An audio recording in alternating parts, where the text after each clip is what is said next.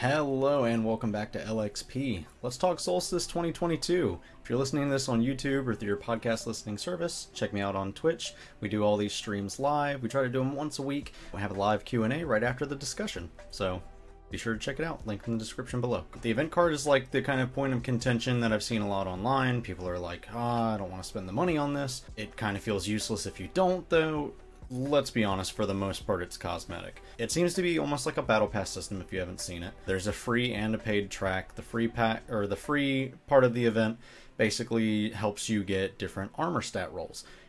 Essentially, if you're not looking for these boosted rolls, you're not really trying to do much else with this. It's just a fun little event.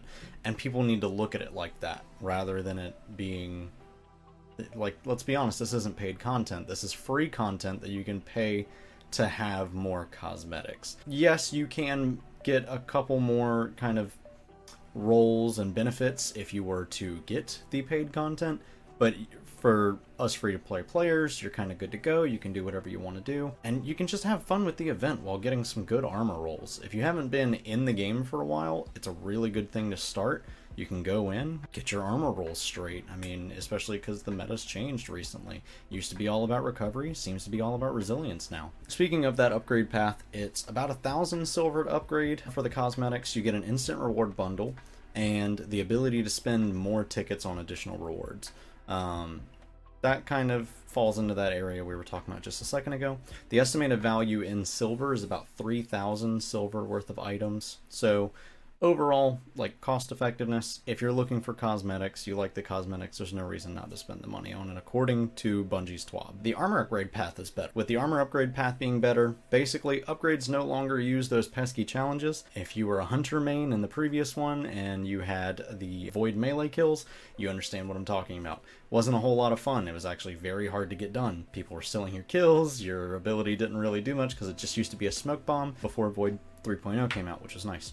Another nice thing too is that with the armor, after it's fully upgraded, you can focus two stats rather than just a single stat. You would use your ghost and reroll your stats in the hopes that you get two spikes. There will be plenty of tutorials on this. I saw Aztecross Fallout plays, all those big guys have that stuff, so feel free to check them out. How your armor is upgraded kind of differs with this season since they're not using the challenges anymore. I said this season, this solstice. You earn silver leaves by completing activities. Silver leaves are then turned into silver ash by completing the EAZ activity, Bonfire Bash and then the silver ash can be spent to re-roll your armor stats in the armor mod screen. Bungie kind of likes to have their multiple currencies. It just seems like one of the easy ways for them to kind of go through and get this done. But overall, silver leaves turn to silver ash, silver ash turns into rerolls for your armor.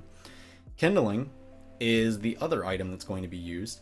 It's earned by completing the Solstice event challenges, and kindling is needed to upgrade each armor slot three times. The first time that you upgrade an armor piece, it costs one, the second time it costs two, and the third time it costs three. The really nice thing about this system, and thank you Bungie for this one, you only have to upgrade your armor slot once, and then it's set for the rest of the armor pieces that you get. Example, if you were to bring your kindling up one level on your helmet, all of your helmets are going to be up one level at that point. You will not have to spend extra currency to get them, so you don't have to worry about your re-rolls and having to go through and get more kindling and things like that. It carries over, it's permanent on that character's slot, which is nice. Makes farming a lot less tedious. As for the event itself, the Bonfire Bash, we're going to go over the good first. First and foremost, it looks great. The art team and the UI team did amazing. I want to give credit where credit's due. They killed it. I absolutely love the look of the tower. I love the look of the overall EAZ revamp. And speaking of the EAZ revamp, Bungie said that they were adding more floating islands and removing building barriers for maximum maneuverability. Super nice. The islands, you can kind of see them in the background right now. They're a little bit more elevated towards the buildings. You've got those nice little uh, launchers, I guess, that'll kind of take you higher if you need to go across the map and things like that. It kind of shoots right over the buildings. Extremely nice quality of life change doesn't seem like it gets in the way at all. Really like it. However, that kind of leads to the bad. All the mini bosses spawn locations are the exact same. There's three or four of them. They all spawn in the exact same place. They're very easy to spawn camp. What's really weird about the choice for the maneuverability is that they didn't put the mini bosses or mini enemies at all besides the taken spawns for the taken interference on top of the buildings. This kind of feels like a misstep to me where we could have had more engage- engagements kind of higher up requires you know more maneuverability more climbing doing what you have to do on your different subclasses to get up there and fight those bad guys. Like let's make use of the thing you put into the event. That makes sense to me. Another bad thing is that elemental empowerment is gone from the previous seasons. This definitely feels like a step in the wrong direction to me. You want the player to feel stronger and like they have an advantage and this takes away a great passive boost that we used to have we're talking, you know, your solar empowerment, your arc empowerment, your void empowerment. We're just missing those. Like, why were they not included? It's, it's, it's I feel like it would be something simple to carry over with Void 3.0 and and Solar 3.0. I mean, we we would have felt amazing. Like we would have been extremely powerful. The power fantasy would have been kept, and it would have been very nice. So that's another really bad thing. Overall, if I had to give a couple of different fixes, I would say increase the enemy density, especially on the rooftops, and change those mini boss spawns a little bit more aggressively. Put them on the roofs. Why not? Like, we have easier access to the roofs. You're not kind of making it more difficult for anybody. So, more aggressive spawns, more enemy density. And then, of course, bring back the elemental power, elemental empowerments.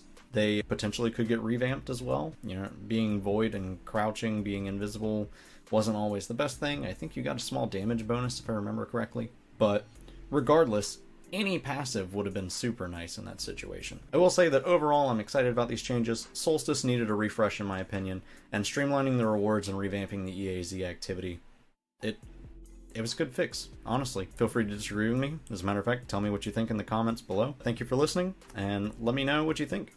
If you're listening to this on a podcast streaming platform, leave a review. It's a great and free way to help support the channel. Don't forget to like, share, and subscribe.